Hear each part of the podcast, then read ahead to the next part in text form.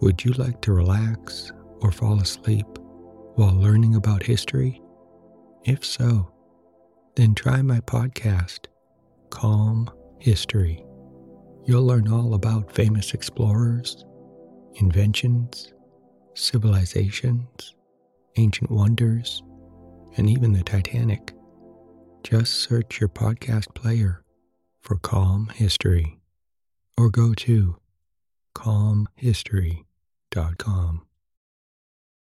Hello, welcome to Emotional Badass, where Moxie meets mindful. I'm your host, Nikki Eisenhauer, life coach and psychotherapist. And on today's episode, I'm sharing a story about breaking free from manipulation and abuse. Part two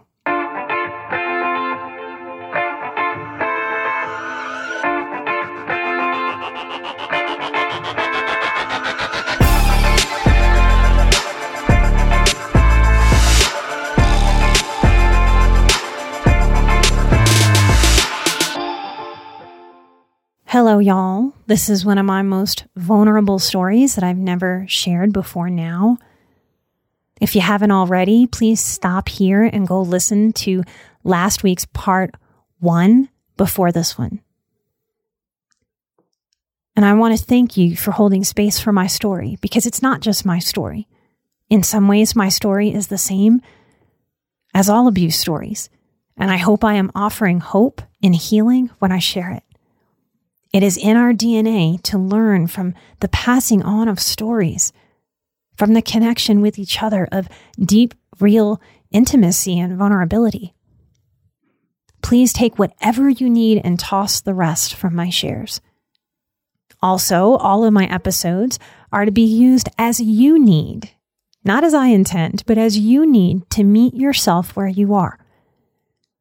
Any of you struggling with codependency, please use my story shares to help yourself empathize without carrying the weight of someone else's story.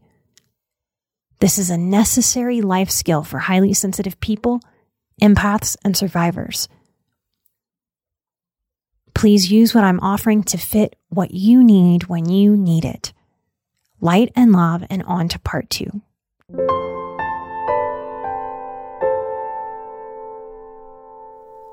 The white van chased me, hopped the curb, and was on the grass speeding toward me. It all happened in a fraction of a second and somehow over minutes too. And that's the brain having a traumatic response in real time, adrenaline pumping, both slowing and speeding up, which is impossible and yet accurate in moments of high, high stress and fear. Somehow I heard my name. Nikki, Nikki, wait, wait. I was out of shape back then, y'all. I was about 30 pounds heavier than I am now. I was still smoking cigarettes at that time, and I just couldn't run far. I was trying. But I heard a familiar voice that registered as not my abuser, as not him. And I recognized the voice, but I couldn't yet place it. I just knew it wasn't him. And it was familiar. I started to slow and I saw who it was, and he caught up to me. It was Andy, and I'm not using a real name. Andy had stood in my wedding, had stood up as a groomsman for my ex, though he was twice my ex's age. I'd fallen to the ground, not quite fainting, but wobbly legged weak. I was in someone's front yard and tried to catch my breath, tried to focus and catch up to what was actually happening and catch up to what was not happening. I was not being abducted. My mind grasped that before my body could. As Andy reached out a hand to help me up, he had confusion all over his face as he was registering how truly terrified I was, even when I was seeing that it was him and not someone I didn't know. I jerked away from his reaching out hand and I saw him register hurt for a second. Like, why is Nikki pulling away from me like this? I, I've never had a bad moment with Nikki, and that was true. I had the sense he wasn't the type of man to just take a woman out, not the kind of guy that would be like a murder for hire guy for a buddy. but I wasn't sure how much he might participate, knowingly or unknowingly, in any plot to hurt me. The van's driver's door was flung open. The car was still on. The van was between the street and the sidewalk on the grass, where I'd never really seen a vehicle haphazardly parked unless it was a flood issue. And it added to the surreal quality of everything that was happening. It felt bizarro. He said, Hey, hey, how, how are you doing, Nikki? Kind of nervously. It's me. It's it's Andy. You know me. Hi, hey, hey, yeah, it's been a while. My ex told everyone I was crazy and he had proof that makes sense to a lot of people. When my dad was arrested the year or two before, I had spent 11 days in a psych unit. It was really hard. Detectives had tried to get me to get my dad to incriminate himself on recording. Instead of having compassion for that and understanding that, or like my professors in counseling told me, good job for you taking a mental health vacation. It was used as a tool to shame to manipulate me and manipulate others about me. Andy spoke to me like he was calming a freaked out dog that's been backed into a corner and is considering if biting is in order or not. This guy was not a bad guy. I wouldn't say he was the greatest guy out there either. This man was in his 50s. I was 24. I had gotten married at 22. Andy was a professional private investigator he was certainly codependent and probably controlling of a woman's whereabouts if he was in a relationship. But at that time in my life, he was in the good guy category, in my mind.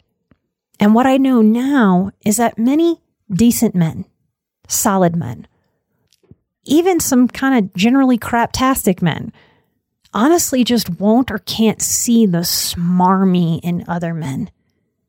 And I knew intuitively what had happened. It washed over me a knowing that I couldn't have known, but I knew. The courts hadn't been able to serve me with divorce papers. He had filed for divorce. And I had tried earnestly to go to lawyers, but I was penniless. I was barely getting by. I cried in multiple attorneys' offices saying, I don't get it. How does somebody get a divorce if they don't have any money and they don't have any parents with money? He's abusing me. How do you leave this type of person? And they just kind of didn't have any answers for me. I scrounged up enough money for one lawyer to send the very first whatever letter. And he straight up told that lawyer, laughing, that he'd just bury me in legal fees that I'd never be able to keep up. And I knew he was right. He kept trying to get me to come to his parish where we had lived together, where he had police friends and criminal friends and lawyer friends. But I trusted that warning from my friend that I've never seen again, never had another conversation since that moment. He wanted me driving around that parish. My intuition said, hell no, and kept me safe. And I listened. So the courts couldn't nail me down, and I wouldn't change my address, and I'd never return to a job once he found out where I was. He liked intimidating and frightening me. So he really got off on the moment of telling me, ha ha ha ha, I know where you are which meant I would then run. And that kept this dysfunctional game going in ways that I didn't understand was a game. I just knew I didn't want to play.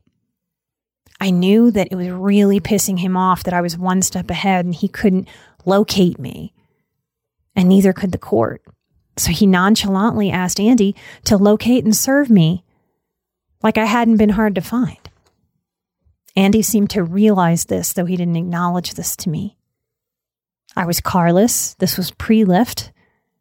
This was pre Uber, pre car service. Cabs were very expensive back then for me, and I just couldn't afford it. And I'd never in my life gotten on public buses in New Orleans. So I think they figured out. He remembered that I had a friend off the streetcar route, and that's how they found me. I could sense that Andy felt badly for scaring me so I saw it register for a swift second that maybe, just maybe, he didn't have the full story from his friend. That my reaction was just too much. It was just too wrong. It was too fearful. And he knew that I was not crazy. Eventually, through tears and telling him he had scared the fuck out of me, he served me with divorce papers. Now, who in the world gets served with divorce papers by someone who stood in their own wedding? Who has an unmarked white private investigator van chase them down to serve them? And if you're my age, anybody that grew up on America's Most Wanted and Rescue 911 and Unsolved Mysteries, every cell of my body knew to watch out for the white abduction mobile. These are the games that good master manipulators play. And they play the people that they're abusing, and they play the people they call friends too. Each time I have awareness of someone having a successful suicide attempt, I can't help but wonder if they are in the grips of some kind of master manipulator, and if we'll ever really know. When I look back, I have so many moments of ignored intuition, years of ignoring my intuition years of damaging, self bullying, self shaming self talk, hundreds, if not thousands, of intuitive warnings of energy trying to tell me this is not right for you. This is not okay. This is wrong. This is scary. There has to be something else. This is not your life. My abandonment wounds kept me attached to something awful. This is what low self worth does low self worth told me that this is what I deserved, that there was nothing better, that this is what my life was about. Didn't I have enough proof of that yet? Abandonment wounds will have us attaching to something awful just to be attached to something. Once early in our relationship, he had wanted me to do his laundry, and I didn't hang his pants up the way that he said was the right way. I had done it wrong. I said I, I didn't know there was a, a right way to hang pants. He shamed me in front of his family, and I sobbed in embarrassment and shame. His mother came to me. She witnessed the whole thing. She was used to him.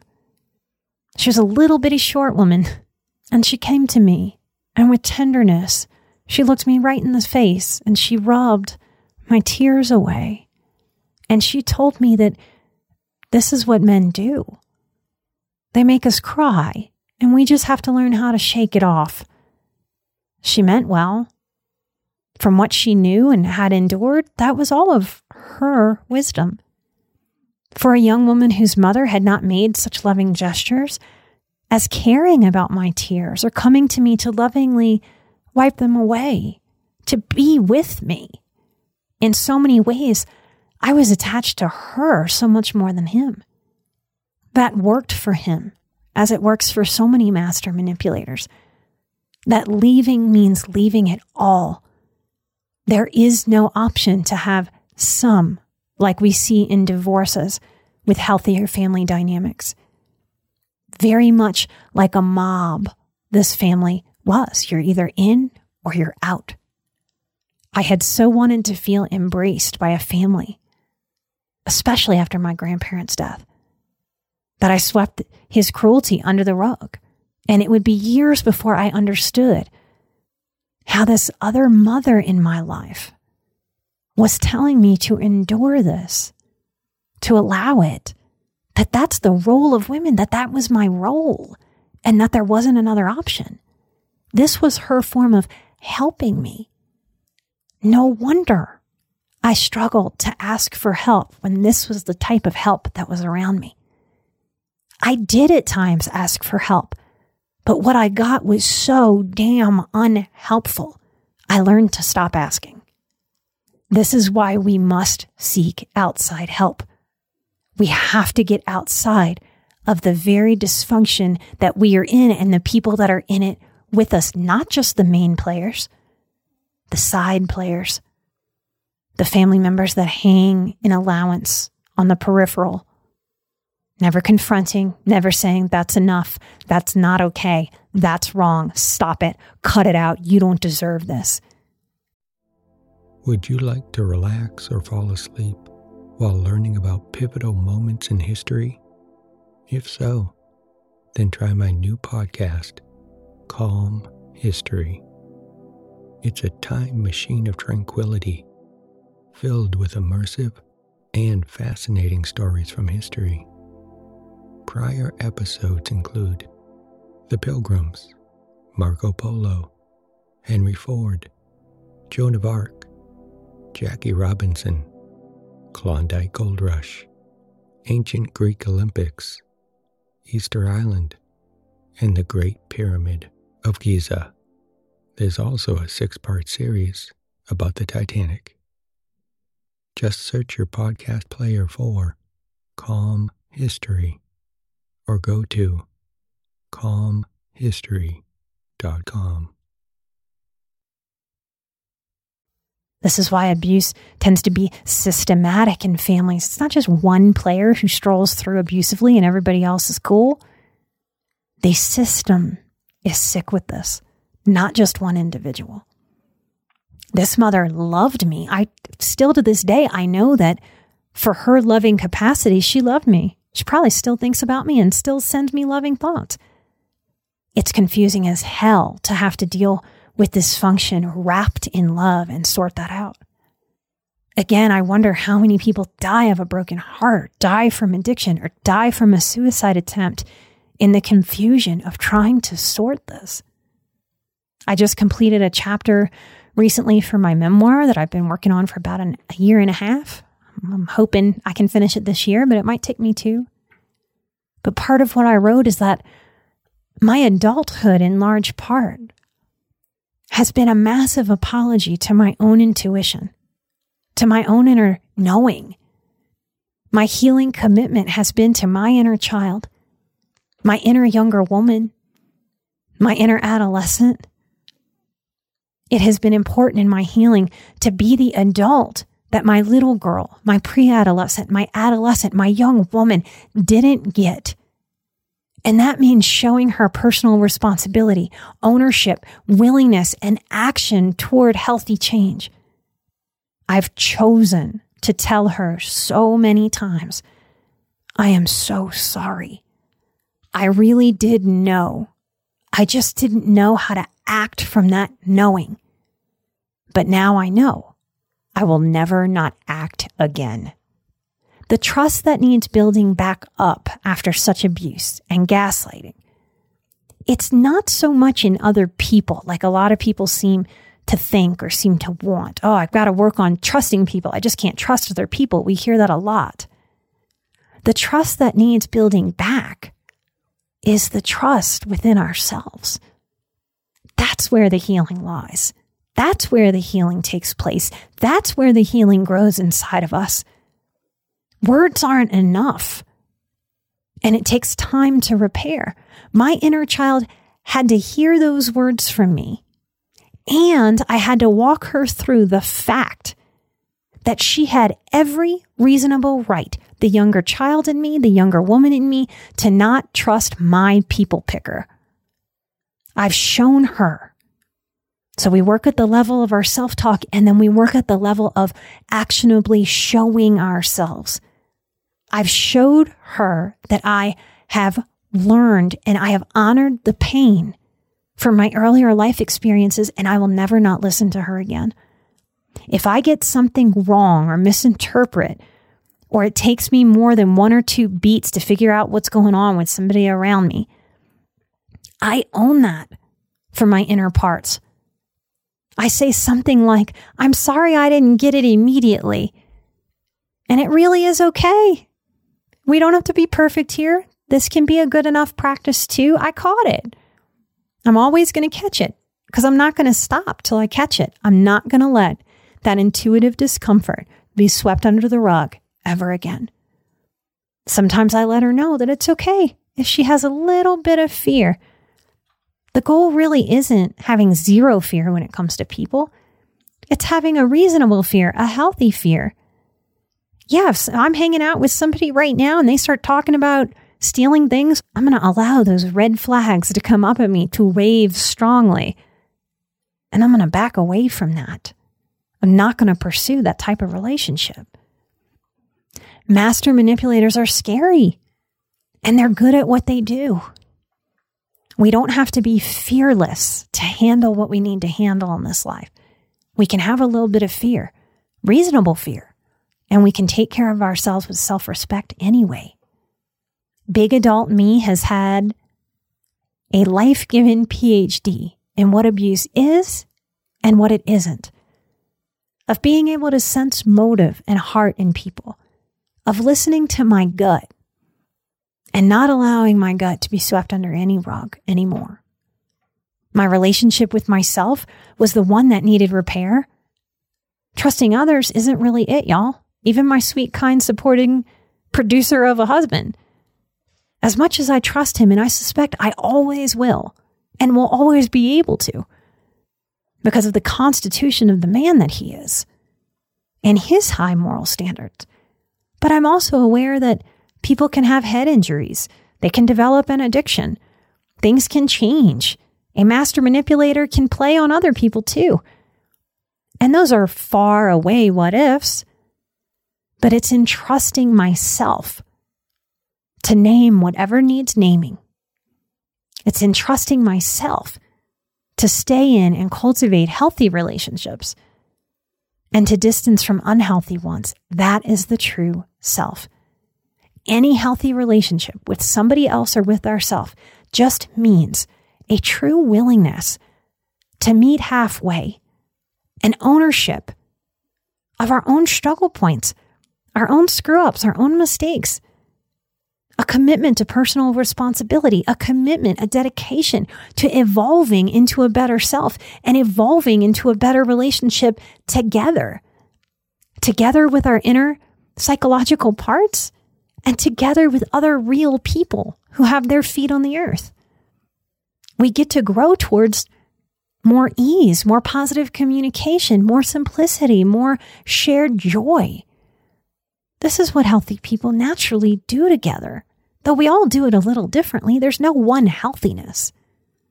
But we get to move towards this healthiness and move away towards what's unhealthy. The trust building is about trusting ourselves. I trust myself to leave unhealthy relationships and attempt to renegotiate if any relationship gets wonky to the best of my ability. This is a healing trust. This is a trust that brings security and doesn't hinge my okayness, doesn't hinge my wellness on my external circumstances, on other people or other people's behavior or mindset or commitment. This trust is mine, and no one has the power to ever get in between me and myself ever again. No one on this planet has the power to get in between me and what is best for myself. I know how to honor my true intuitive feelings about what's going on and not deny myself or throw myself out of the window. This is peace. This is power. And this is healing. This work, as complicated as it can seem at times, isn't really all that complicated, y'all. It just feels like it when we're lost. It feels like it when we're desperate. It feels like it when we're wandering aimlessly in confusion and hurt. I hope what I share, the way that I share it, helps you see yourself, helps you feel found within yourself, helps you dedicate your energy, your heart, your intelligence to the love and the care of yourself. And out of that self care, we heal our people picker. And that's when we go forth into the world and connect, whether it's friendships we're looking for, whether it's romance, whether it's partnership. This is what gives us our power, our healed power. I hope Emotional Badass helps you find and trust and dedicate yourself to yourself. This came up in last year's boundaries course a sacred selfishness, a putting on the oxygen mask of ourselves. And that's what this show is about learning what that means functionally in our self talk with our bodies, with our actions, to be in that sacred selfishness. So, from a full cup, we then walk the earth and connect with other people. Thank you for holding space for my story. And thank you for being a part of my badass strong tribe in the way that I know that I am a special human being just like all of you are special human beings, and none of us are special I promise you, there is nothing really special about me.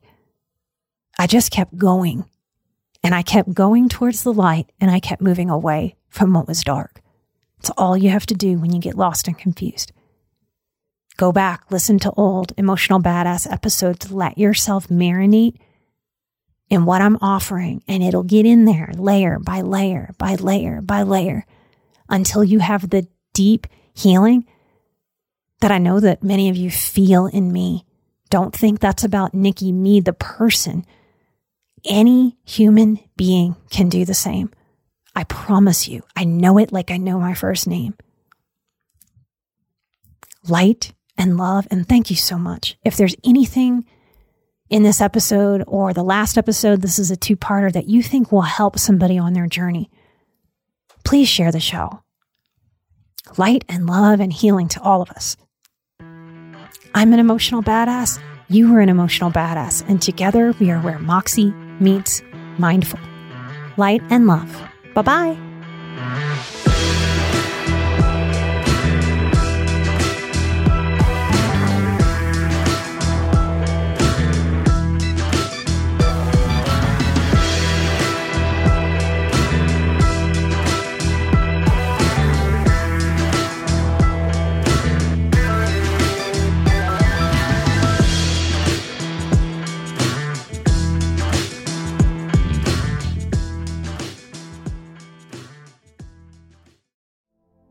Would you like to relax or fall asleep while learning about history?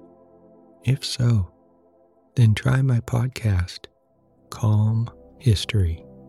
You'll learn all about famous explorers, inventions, civilizations, ancient wonders, and even the Titanic. Just search your podcast player for Calm History or go to calmhistory.com.